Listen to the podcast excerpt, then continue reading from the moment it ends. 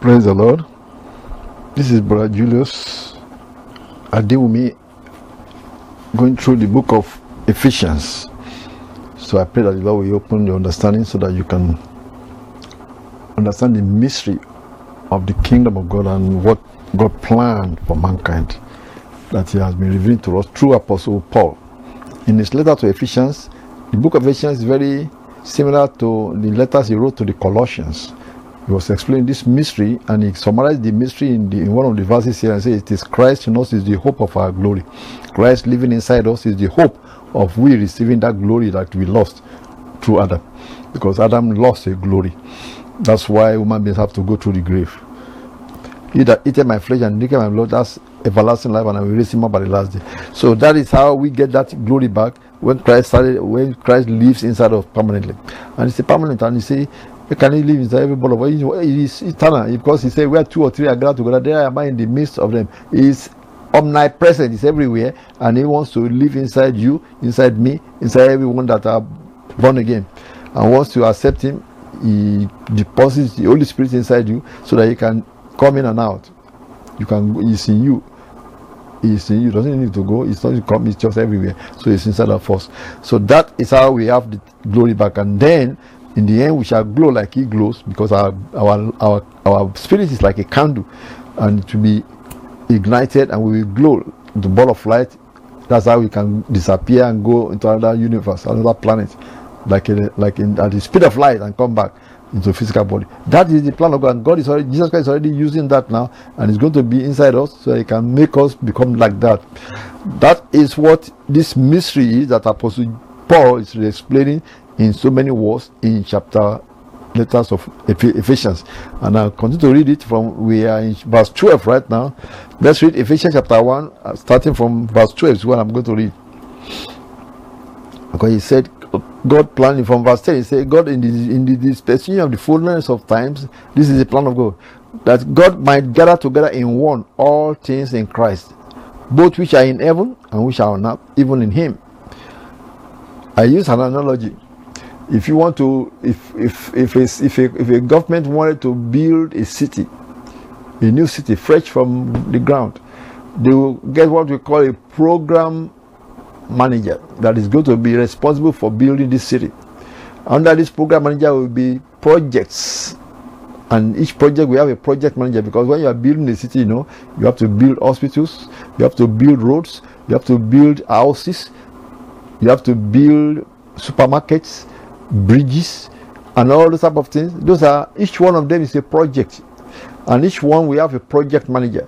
All these project managers will be under one program manager. That's how engineering is done, even up to now. Now think of God wanting to do this project, a big program for the whole universe.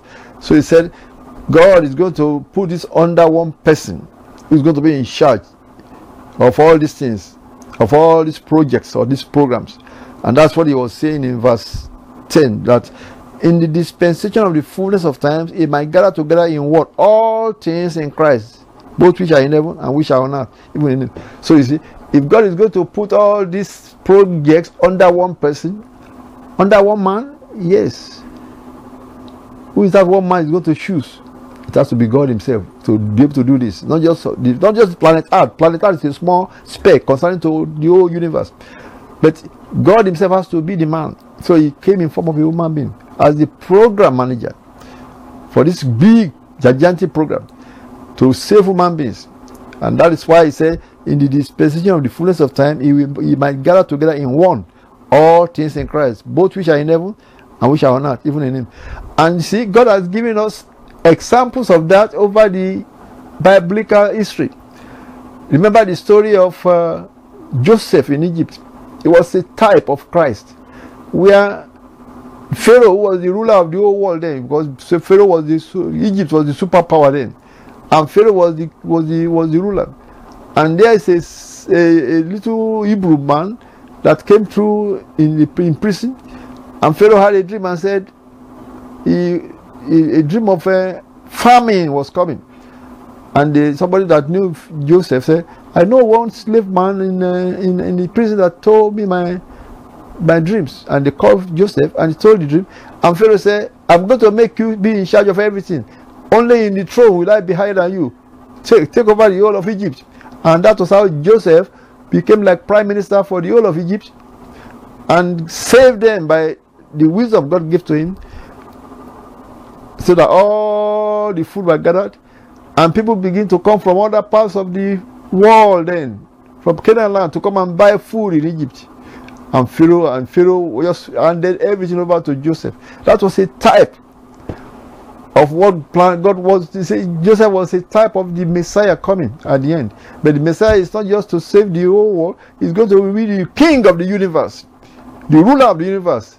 So that God just returns there, you just undo everything. That's why I say putting all things in under his son, Jesus Christ. Because he is inside his son, and then the son is going to be living inside us. That's why the Bible said, you look at it as let me show it again in the prayer of our Lord Jesus Christ, when he was praying the final prayer in the Gospel of John chapter 17. What I just described to you is an insight or meaning of what the prayer meant. John chapter 17, here is the prayer of our Lord Jesus Christ before he went to the cross. And that he told us that it is the Father in him, he in us. That's how we are going to get that glory back. You can read the whole chapter 17. That was the whole chapter 17 was the prayer of our Lord Jesus Christ. I'm going to point to the Bible verse where he mentioned that in verse 19, start from verse 19. And for their sakes I sanctify myself, that they also might be sanctified through the truth. Neither prayer for this alone, but for them also which shall believe on me through their word, that they all may be one, as thou, Father, art in me, and I in thee, that they also may be one in us, that the world may believe that thou hast sent me. The glory which thou givest me, I have given them, that they may be one, even as we are one. Verse 23 is where I'm going. I in them, and thou in me, that they may be made perfect in one. That the world may know that thou hast sent me, and hast loved them as thou hast loved me. You see that sentence, I in them, that is Jesus Christ in us, and the Father in Jesus Christ. So we have the Father inside the Son inside us. So that's how we have God living inside us, and that is how he's going to be controlling us from inside. You see, that is the standard. That's how we have that glory back, the glory that Adam lost, because now we are going to be controlled from inside. We cannot sin, we can never sin. Christ will be in us permanently forever. That is the plan of God for the ages. Let's go back to the book of Ephesians that we are reading, because that's what Apostle Paul was describing in many words to us in this chapter 1. That Christ, God is putting everything under Christ. All, both in heaven and earth, will be under Christ, because God is in Christ. God put it in human flesh. That's why when you get to the book of Revelation chapter 22, the Bible said there was no temple in that city. And who is the temple? He said that the Lamb is the temple of it, God inside the Lamb. And he said there's nothing with a light in that city. The light of Christ is covering the city. God himself is light inside Christ, and Christ is light glowing from him, cover the whole city. And that is really what God is. God is light. So when you begin to see, you begin to understand the book of Ephesians better as I'm explaining it. Let's go further in chapter 1 of the book of Ephesians. And I was reading from verse 10, where he said, in the dispensation of the fullness of time, God might gather together in one all things in Christ, both which are in heaven and which are on earth, even in him, in whom also we have obtained an inheritance. In the last broadcast, I was explaining why we call it inheritance, because we are inheriting all that God created. God is not dying. God is just handing over the control to us, his children. Just like a rich man, when he gets to the point he wanted to retire from operating these things, he just hand it over to his children. They inherit these things. Not that the rich man has to die before they inherit it. He just kind of retire, withdraw from all the operation. The sons are now operating it. And that is what happens in the world. And that's what God is saying. He said, we are going to inherit all these things. God is not dying. God's not going anywhere. He's in us. His spirit is in us, and we are now in control. That is what a plan for the human race that he has created, to be ruling these universes that he has created. And that's why he called it inheritance. He said in the book of Revelation chapter 21. He that overcometh shall inherit all things. That's why we are inviting you. If you have not come to Christ, you better come to Christ so that you can be a partaker of this. Now let's go on into verse 12. Verse 11 says, in whom also we have obtained an inheritance, being predestinated according to the purpose of him who worketh all things after the counsel of his own will. Verse 12, that we should be to the praise of his glory, who first trusted in Christ, in whom ye also trusted, after that ye heard the word of truth, the gospel of your salvation, in whom also after that ye believed, ye were sealed with that Holy Spirit of promise, which is the earnest of our inheritance, until the redemption of the purchased possession, unto the praise of his glory. Now let me explain that verse 14. He is telling us right there in verse 13 and 14 that when we believe, we are sealed by the Holy Spirit into that kingdom. We are sealed like a spiritual seal. We are sealed that a mark upon that we are now part of the kingdom of God that we are talking about, by the Holy Spirit of promise. And that is our deposit. He called it the earnest of our inheritance. When in the current world, if somebody is trying to buy a big thing like a estate or a house in America, for example, and you get the estate, the real estate agents that are selling this property, you say, I want to buy this house. They ask you for the earnest money, like a deposit, so that they can take it off the market. So then when you pay that deposit, that's your earnest, call it earnest money or deposit, that you are interested in this house and you want to put money down, and then they walk through the papers into escrow before you finally come and read. When the paper is completed, you bring the rest of the money and it is now yours. So what the Bible is saying is that God is giving us this Holy Spirit of promise as the deposit for inheritance, that we are going to inherit this thing that he has promised, and that is our deposit. The Spirit of God that is deposited in us is the earnest of our inheritance, a down payment of the fact that we are going to inherit all these things, until we call it the redemption of the purchased possession, unto the praise of his glory. So God is purchasing us, and is redeeming us. And he gave us this Holy Spirit as the deposit, and it's going to come back to possess what he has purchased. Do you understand that? When you buy the house, once you pay the deposit down, then they went through the paper, where you call this now in escrow, and when this thing is in escrow, that is when these things will now continue to be processed. But you can't get into the house yet until it is closed. They call it close of escrow. When it is close of escrow, then you take over the property. That's when you come to possess it, to possess the house that you bought, after every paperwork is done. So that's what Apostle Paul is using to describe it in verse 14, was Ephesians chapter 14, that we have been given this earnest of our inheritance. God is putting that Holy Spirit in us as a deposit, until the redemption is going to redemption of what he purchased is going to come back and redeem it or possess it. The purchased possession is now come to possess it, and when he possesses us, and when God now is possessing us, is when we are fully brought back into the glory that he promised. That is, our body will glow like Christ. Christ in us, God is in Christ, Christ is in us, and that is when he says, until that redemption of what he purchased. He has given us the earnest till that end. The Holy Ghost is the earnest. That's why we can speak in tongues. We can see the signs, the power of the world to come that we are enjoying now, praying for the sick, healing the sick, speaking in tongues, all the type of things that we are doing. Those are power of the world to come that the Holy Ghost is making us to enjoy, like a deposit of what we have in Christ. Verse 15, wherefore I also, after I heard of your faith in the Lord Jesus, and love unto all the saints, cease not to give thanks for you. So Apostle Paul is now saying, because these people that he is writing to, the Ephesians, he said he actually heard that they have been saved. He was not the one that converted them, but when he got word that these people have converted, he's writing to them. So, and this letter is to build up their faith.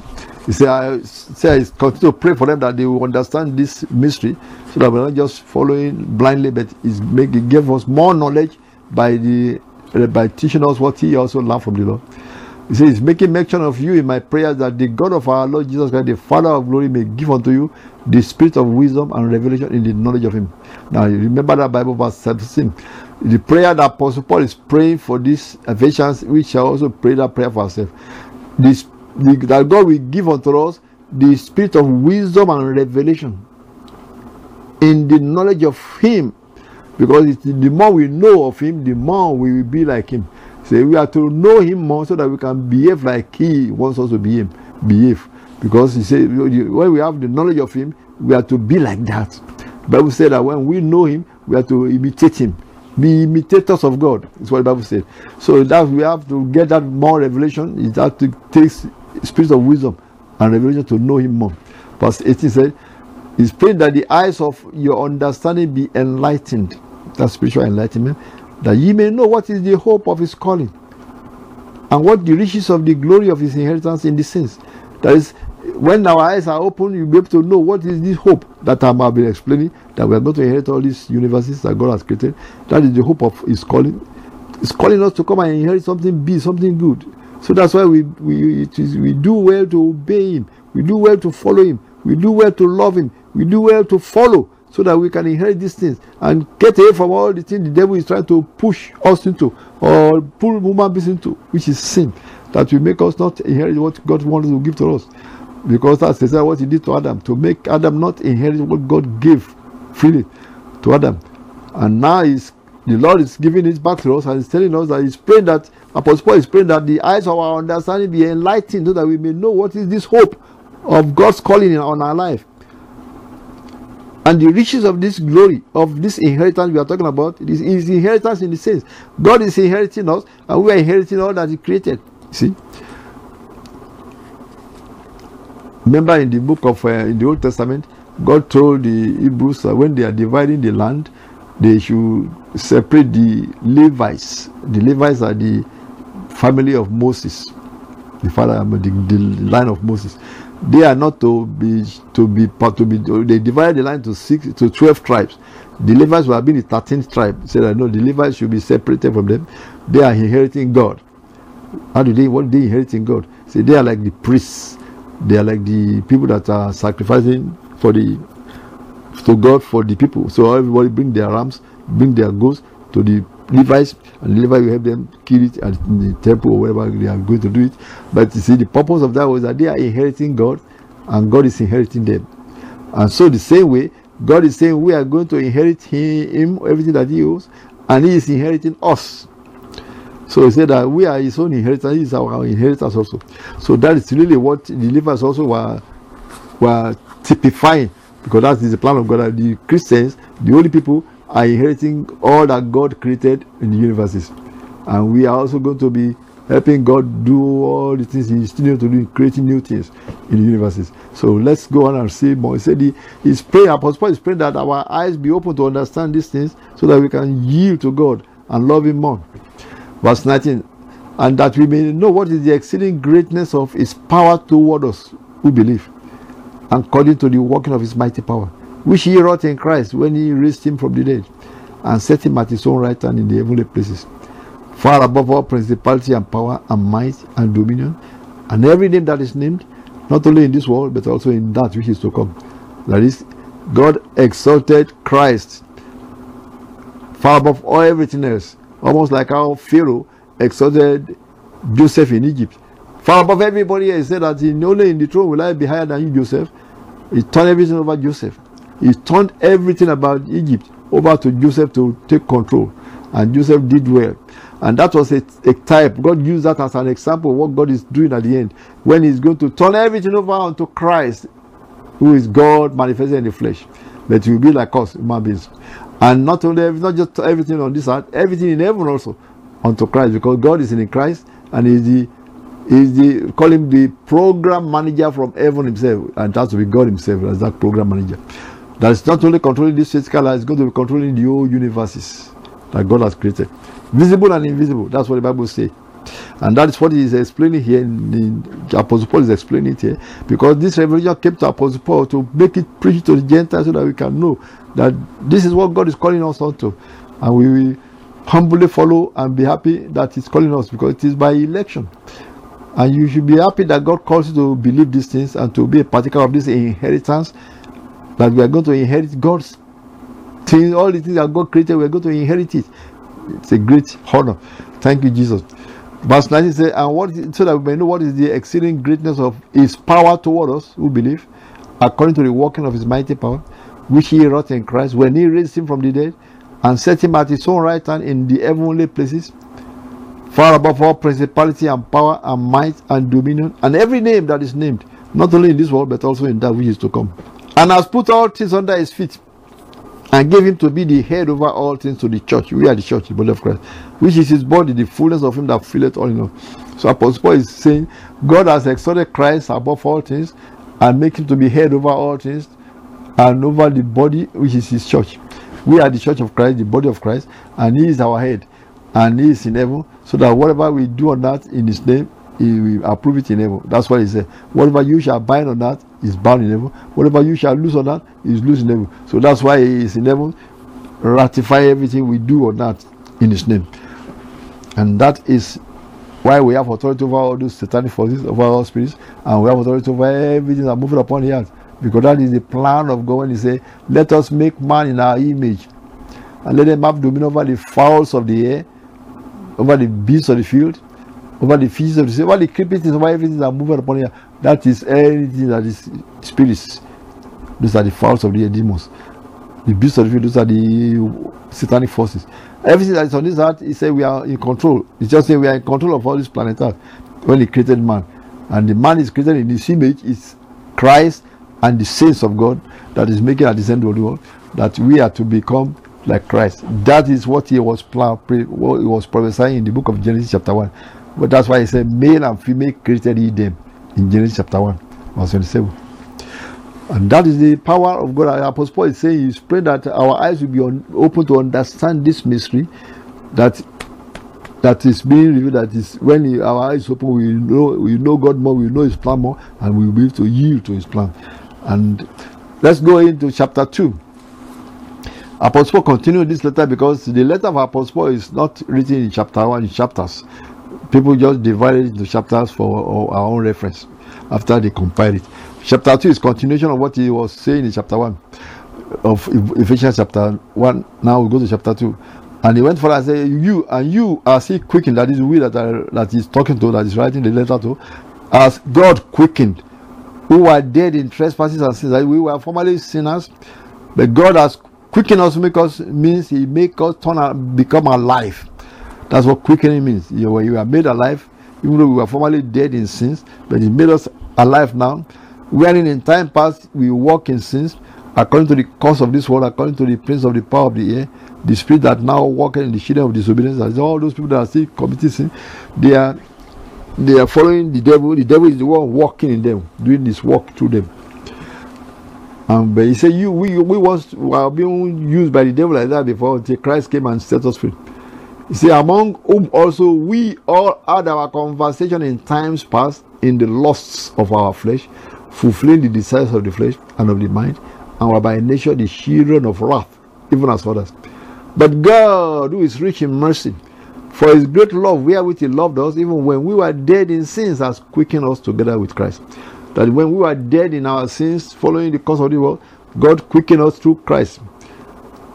He made us come alive by when we are born again. That's why He's explaining here that we were just like the rest of the world before, but when the gospel came to us, God quickened us. He made the Holy Ghost change our hearts and become saints of the Most High God. Quickening spirit. Together with Christ, that is when Christ resurrected, we are also resurrected with Him by faith. And it went for us, it is by grace ye are saved. That is, it is a free gift of God. You say, well, why am I the one saved and not my other brother, my co-school, my co-colleague, and so on? God is calling you so that you can also help to save others anyway. You have to remember that. But it is by grace that you are saved, not because you are so good and you are so better, you are so smart. It is a gift of God. And everyone is called to come and receive that gift, but you have to receive it. Verse 6 of Ephesians chapter 2, verse 6. And God has raised us up together and made us sit together in heavenly places in Christ Jesus. That is, we actually to believe that by faith that we are translated into heaven by faith, and we are seated in heavenly places in Christ Jesus. As Christ is in heaven right now, we are also inside him, seated in heavenly places in Christ Jesus. Verse 7, that in the ages to come, God might show the exceeding riches of his grace in his kindness toward us through Christ Jesus. For by grace ye are saved. Now Apostle Paul is repeating that by grace are we saved. Through faith. That is, our faith in the Lord Jesus Christ is saving us, but it is a free gift from God. That not of yourself, it is the gift of God. It's not of our works, not of works. Lest any man should boast. That is, not because we did something special. It is just grace of God that is given to us. For we are his workmanship, created in Christ Jesus unto good works, which God has before ordained that we should walk in them. That is, God is working his work in us. Remember that the Bible is saying we are saved by grace and not of our own works. It is a gift of God, not of works. Lest any man should boast. We cannot boast, even where we cannot boast against those that have not understood Christ yet or that have not believed. We just humbly say, Jesus is the only way. Come to Christ and he will change your life, save you. But it's a grace that gives to us, and we just accept that grace. It's like if somebody is giving out money and say, okay, come and take it. Somebody can say, no, I'm not interested. But those who are stretching their hand and taking it is giving them that money. That's what we have. It's a free gift, and we are taking it. So God is calling you sinners, you unbelievers, you Muslims, you voodoo believers, come to Christ, and he's giving you a grace to change your life that will make you a new creature in Christ and make you a saint, so that you can inherit this same thing we are discussing, inheritance of God. To inherit everything that God created, and is calling you to come and receive it. When you receive it, it is yours. Those who rejected it, then they have themselves to blame. So he's saying it's a gift of God, not of our works. Lest any man should boast and say he's better than the other person. It is just God calling you, and you accepted the call. He said, we are his workmanship, that is, God is working on us, created in Christ Jesus unto good works. So we have to remember, he has called us now to begin to produce good works. What is this good works? The righteousness. So that we don't live in sin anymore. We are now bearing the fruit of righteousness, gentleness, kindness, patience, meekness, faithfulness, love. Those are peace. These are all the fruit of the Holy Ghost that is in us. The fruit of the Spirit of God that has created us. That is the fruit we should begin to show forth and walk in that newness of life. He said, we are his workmanship. God is working us, making us like, you say, a workmanship is like when the carpenter is making a shear and is shaping it and is sandpapering it. That is what we are. God is shaping us, sandpapering us. We are his workmanship, created in Christ Jesus unto good works, which God has ordained that we should walk in them. This is where I'm going to stop. I'll continue this in the next broadcast. I pray the Lord will give you understanding so that you can compare what we are saying, that we are saved by grace through faith, that we believe Jesus Christ died for us on the cross, and he's now coming to live inside us, and we now begin to follow him, and it will become easier to follow him, to obey those precepts, because he's living inside us right now. God bless him. And I'm going to pray for any of you that are having some troubles you are going through. Jesus Christ said, if we ask anything in his name, he will do it. So I'm going to pray for you. If you have sickness in your body right now, lay your hand upon the part of your body that is hurting or that is having any sickness. And as I command right now in the name of Jesus Christ, your body will be well. Father, I pray for all the people that are listening to me right now in the radio land. In the name of our Lord Jesus Christ, I command the spirits of sickness and disease to come out of them and enter them no more in the name of Jesus Christ. I say so. All you spirits of sickness and disease that are causing pains or affliction or sickness of what kind, come out of these people that are listening to me. And let that name no more in the name of our Lord Jesus Christ. That is it, friend. You are healed. Believe it. Say it with your mouth. Say, I am healed. Say, I receive my healing right now. Say it again. I receive my healing right now in Jesus' name. And begin to thank the Lord. Just lift up your hand and thank the Lord right now. Say, Father, I thank you for healing me. Thank you, Jesus Christ, for healing me. Say, thank you, Jesus Christ, for healing me. Say it again. Thank you, Jesus Christ, for healing me. By his stripes we were healed. By the stripes of Lord Jesus Christ on the cross, you were healed. Amen.